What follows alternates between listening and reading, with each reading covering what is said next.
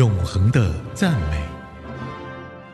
A.C. Gabriel 说：“一天一诗篇，烦忧离心田。”让我们一起来默想诗篇，学习祈祷，操练赞美。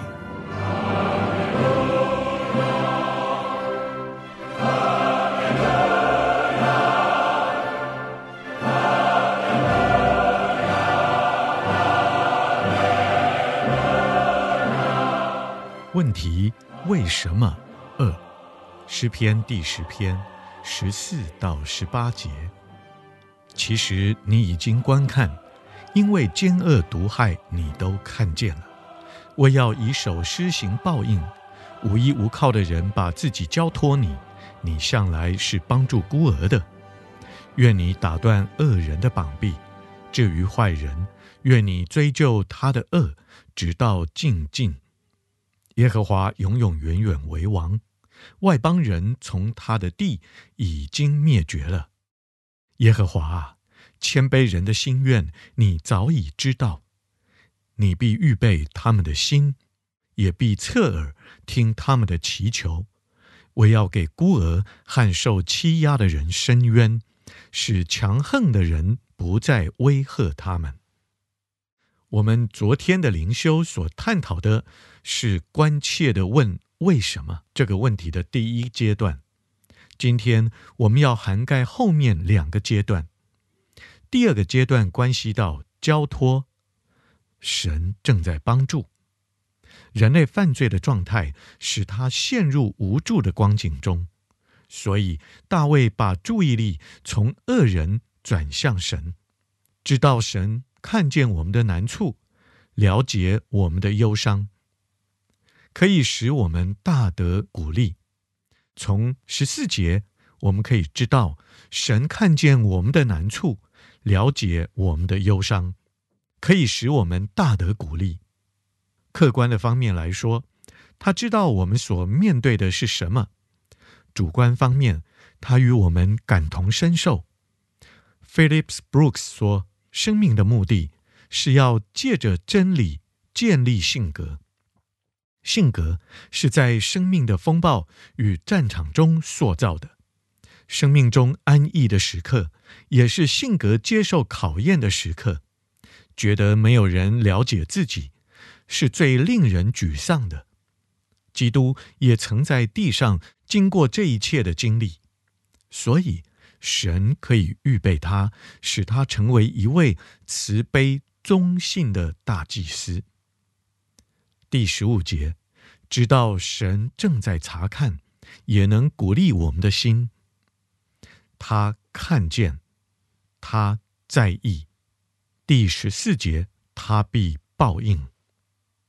在问为什么这句话的时候，第三个阶段关系到确信，上帝。正在侧耳听，第十六到第十八节。吕振中译本说：“属于地的人。”和合本翻译成“强横的人”，就是恶人。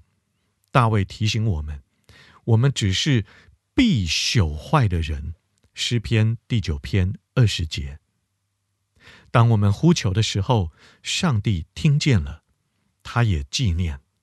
按着他的时候，他成就他的旨意，我们可以对此满有把握。算账的日子终必来到，那时恶人将要因他们不肯悔改的罪恶而受苦。神已经任命他的儿子为审判官。如果你不认识基督为救主，如果你以为自己可以摆脱罪恶，或者，如果你诧异神为何总是按兵不动，要好好感谢神，因为他还没有审判你。耶稣已经为你死了，只要你信靠他，他必拯救你。亲爱的主，求你保守我们，使我建立在真理里面的性格。祷告，奉主耶稣的圣名。阿门。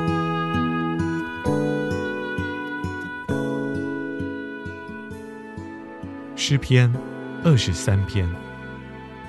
耶和华是我的牧人，我必不会缺乏。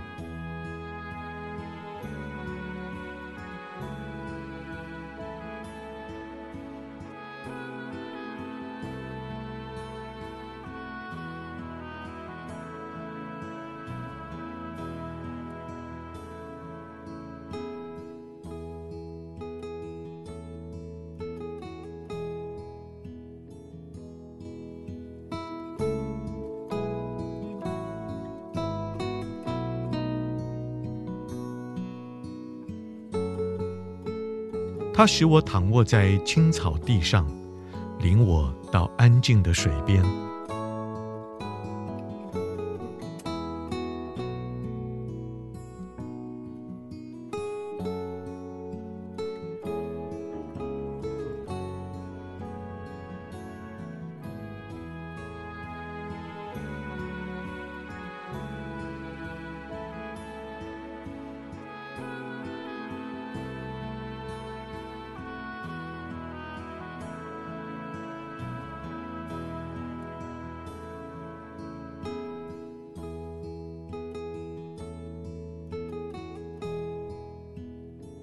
他使我的灵魂苏醒，为了自己的名，他引导我走义路。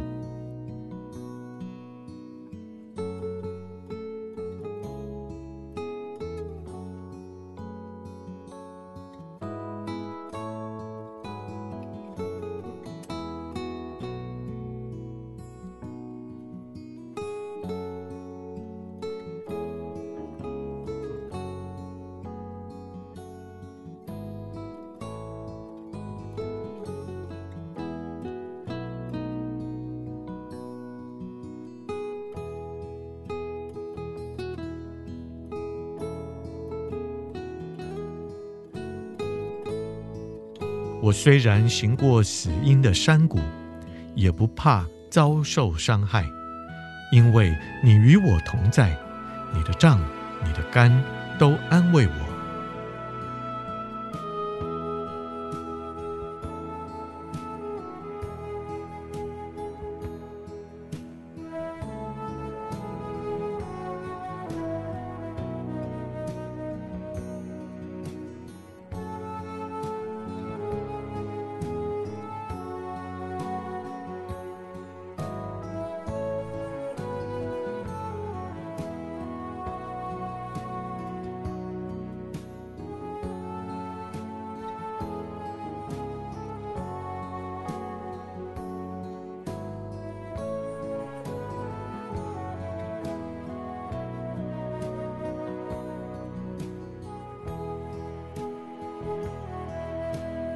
在我敌人面前，你为我摆设宴席，你用油膏了我的头，使我的杯满意。